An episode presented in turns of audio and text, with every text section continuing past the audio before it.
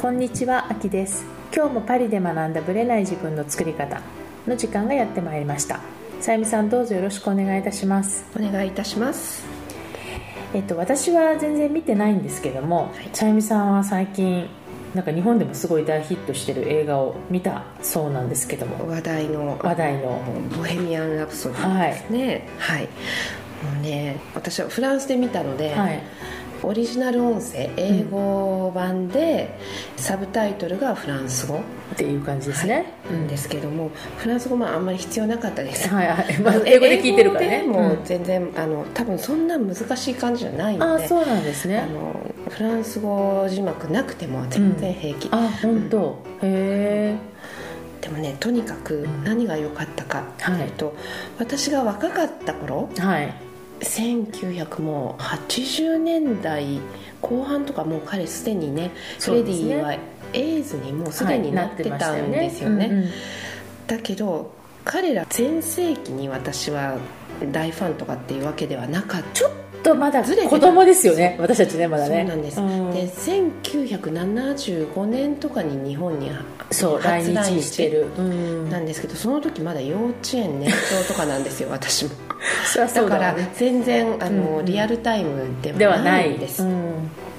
だけど音楽はどこからかねねよく耳にしてました聞いし、で中学生ぐらいになるとやっぱりこう夜な真夜中の MTV とか、うんうん小林克也さんの「ベストヒット USA」とか、懐かしいですねずっと見てたわけですよ、でも必ずどこかのチャートにね上がってきてたんだ。来てたんです、うん。だけど外見的に私の好みのバンドではなかった。確かに。んですよ。確かに。えその時のさゆみさんのえ興味のあるそのグループはな例えば何だったの、ねあのめちゃめちゃブリティッシュロマンティックおロックポップグループみたいな感じで、一番好きだったのがデュラン・デュラン。うん懐かしい。あのね。私も好きでした。大好きだったの。私中1とか小、あの辺ぐらいなんですけどそうです最初に知ったのが、うんうん。やっぱりあのほらビジュアル系のちょっと走りじゃないけこどんな綺麗な男性がいるんだっていうので、すごいショックでしたよ。あと、うんカルチャークラブのねボーイジョージねとかそうそうそう。なんて綺麗なんだろうと思って、うん。で周りにいましてもそんなね美しい男性がいないわけじゃないですか、そうですね。私絶対にイギリスに行かなきゃいけないって思い込んでましたね、そうですね。確かにあのほらデビッド・ボウイとかもいたし、はい。こう結構綺麗系でちょっとメイクもしたりしてビジュアル的にねね美しい人たちイギリスには、ねすごくあの、うん。高くてっていう感じの方たちがイギリスには多かったですね、あの当時ね。確かに確かに。どっちかっていうとアメリカはもうもう本当にヘビメタハードロックみたいな感じの。音楽でね行くみたいな感じで。それはそれでねヴァン・ヘイレンとか好きだったんですけどうんうんうんうん。ガンズ・アンド・ローゼズとかね。好きだったんですけどでもやっぱりビジュアル的にはイギリス系の確かに。バンドが好きでした。でもその中でも確かにクイーンズってちょっと違いましたよね。ビジュアルではないじゃなないいですね。ねうん。もっとこう歌のなんて言うんだろう中身。うんうん。音楽性性みたいな感じですよがねね実は高かった、うんうん後で気づいたっていうね、うん。そうですね。うん大人になってから気づいたっていう感じで大人になってから今でもああの曲もクイーンだったこれもクイーンだったって結構そういうがのある。確かに。すごい多いんですよね。でやっぱり私マイケル・ジャクソンもそう感じるんですけど、うん。今聴いても全然色あせない古う。くないんですよ。そうなんですよ。ダサくないんですよ。そこがやっぱクイーンとかのすごいとこだなっていうのはすごい感じる。確かに。で映画をね見て思ったのうん。はそれは彼のやっぱり美意識おの、現れが出てる。すごい出てると思います。あの自分は自分で名前もうん。自分で変えちゃってますもんね、あそうなんですね、うん。うん。変えちゃったんですよ。僕はフレディ、今日からフレディって、うん。でもう法律的にもマーキュリーに変えた。あそうなの。変えちゃったの？変えちゃったんです変えられるんだ。変えられるみたいですよ。変えたって言ってもうん僕、もう自分は自分うんこうこうでしかないんだみたいな、へえあすごいなと思ってなるほど。なりたい自分になるみたいな、うん。うん。え彼の美意識って例えばどういうところに出てたんですかあのね生き方そそのものもそうだけれども、うんうん。私ファッションも実は彼ファッションも勉強してたんですよ。グラフィックデザインの勉強もしていてへでファッションも勉強していて、うんうん。大学で学位取ってます、はいはい。それぐらいやっぱり絵とかうん。芸術、うん。あと多分文学とかもねかなり私あの勉強している方だなと思いました、ね。クイーンのメンバーみんなそんな感じですよその彼らが切磋琢磨し、うん。ああいう楽曲を作り上げみたな。なるほどね。すごいなと思いました。うん。うん。すごい本気でぶつかってたみたいですよ。そうなんだ。映画を見てすごい良かったところってどこなんですか？さゆみさんにとって。私にとって良かったところぜ 全部なんですけど、うんうん。うん。なんて言うんだろうな。彼のん。強さ、フレディの、うんどんな状況にあっても諦めないというかね。エイズになっても、うん。ここ映画では語られてないんですけどエイズになっても、うん。私最後足も切断したって聞いたんですあそうなんですか。へ壊死して、うん。足が。うん切断したうんだけど亡くなる3週間ぐらいまでレコ前までレコーディングとかそうやっねてたね最後のあれはねそのもう本当亡くなる3週間ぐらい前って私も聞きました、あのそれをね出さない強さというかね、うん孤独だったとも思うんですけども、強さ、うん。うん。最後まで弱音を吐かないというか、うん落ち込んでる自分カツが入ったみたいな。うん。あ暗い本こうヨーロッパの冬をどう過ごそう乗り切る、うん。そんなこと言ってる場合じゃないみたいな。当あじゃあ結構インスパイアされて帰ってきたんだ映画見帰っててきましたよ。はあ。でなんかこうちょっとこう落ちる感じの時に「ボヘミアン・ラプソディ」とか、うん。あと聞く「We Are the Champion」とかね、うんうんうん聞くとすごく上がる。上がるお料理しながらとかすごい上がる。キッチンで聞きまくってるぞみたいな。そうなんかねなるほど上げてもらええますね。あそうなんだ、うん。それはやっぱ映画の影響があるってこと？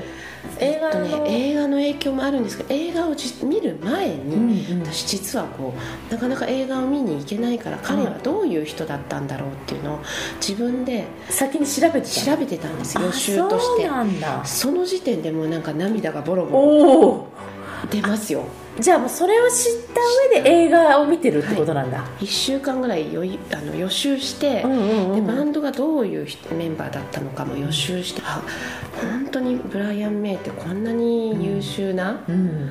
本当にいい人だったんだなっていうのがね映画の中でもすごく、出てるのがじゃあ結構その実話にかなり基づいて作っょってとこうねなんて言うんだろう順番が違ってるところとかもあえてね映画ではそういうふうに違わせてたりとかもしてるみたいですけど、うん、でも基づいてると思いますなるほどね、なんか私もやってたのかなっていうぐらいあんまり気づかなくて、フランスはあまり 盛り上がってる感じではないですよね。なんか私はむしろ日本からの方の情報の方が多い、ん。もうみんな行った行った行った行ったみたいな感じで盛り上がっててフランスやってるのかなぐらいの感覚で全然私はポスターとかも見てなかったから、あんまりね出てなかった出ですよてなかったですよね。だけどこのクリスマスの前後ぐらいあたりからうん。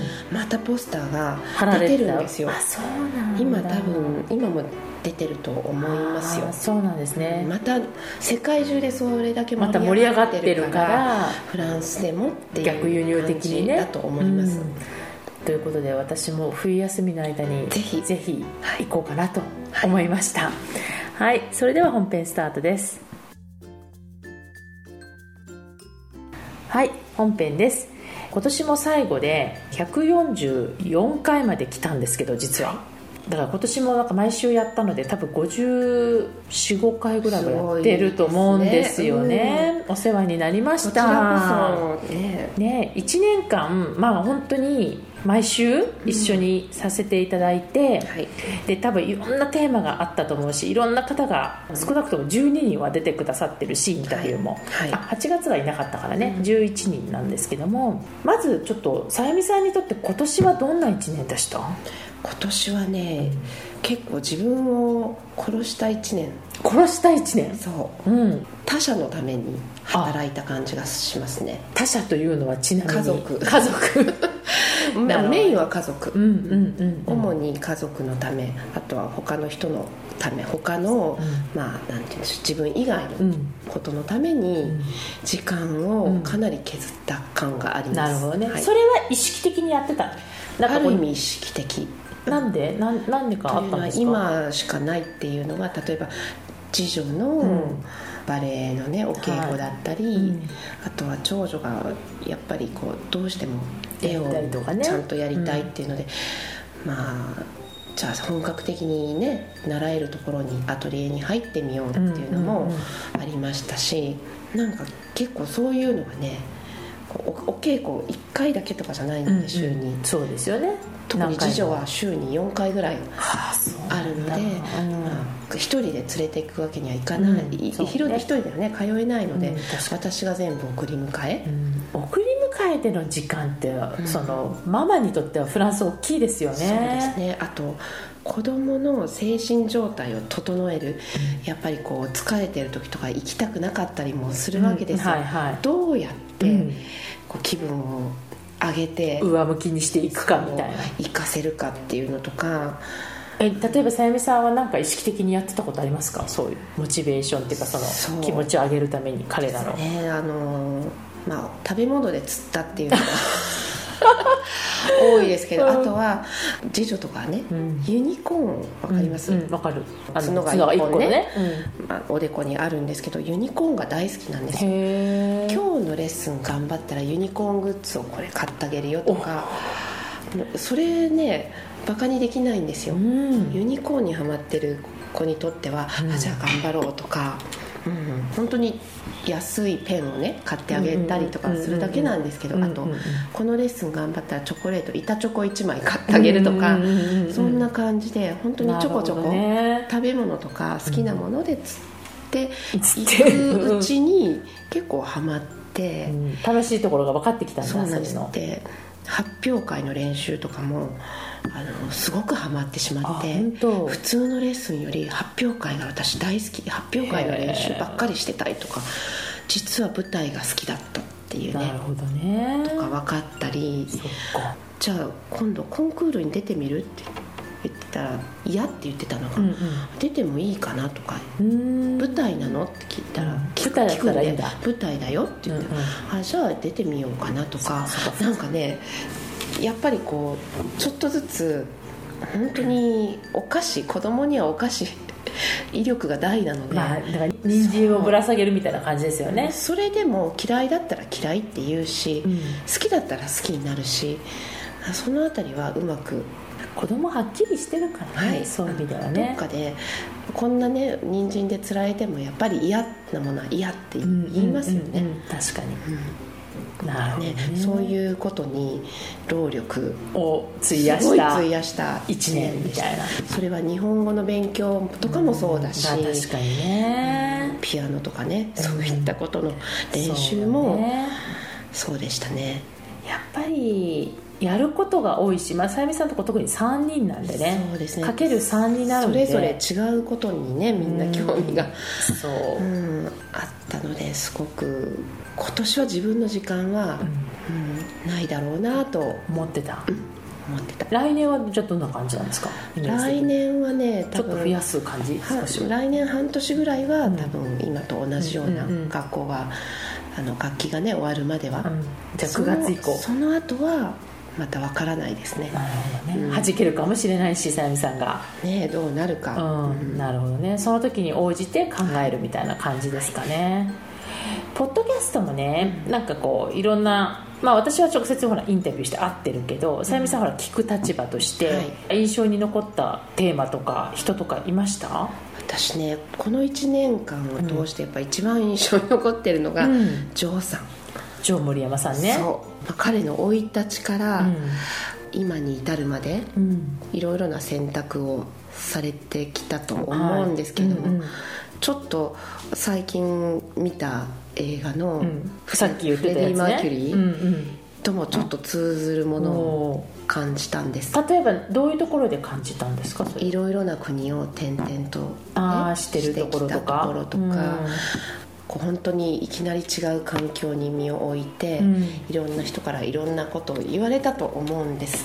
だけどなんかこう乗り切って、うん。うん、うまい具合に流されつつ、自分を持って今に至る感じがねちょっと近い。そう。ですごくいいなと私はねなるほどね。思いました、うん、実はね来年の5月に、うん、まあ、私主催でパリツアーをやろうと思ってて、ね、それは入れてくださいね。そでそれでこう、まあ、日本からとか世界で、要は異空間に身を置いて、うん、まあ、ただ観光しようじゃなくてねちょっといろんな形で視点が変わることとかそういうことをやりたいんだけど、そこにジョーさんに来てもらうことになりました、すごいもうあの一応ねジョーさんに、うん、まあ、彼は彼でセミナーをやってるし、はい、やっぱりいい形で写真を撮る仕方って、まあ、表情とかすごく勉強されてる方だから、うんうん、まあ、フォトグラファーとしての多分そういう視点もあるし、はい、それを引き出しつつ写真を撮るっ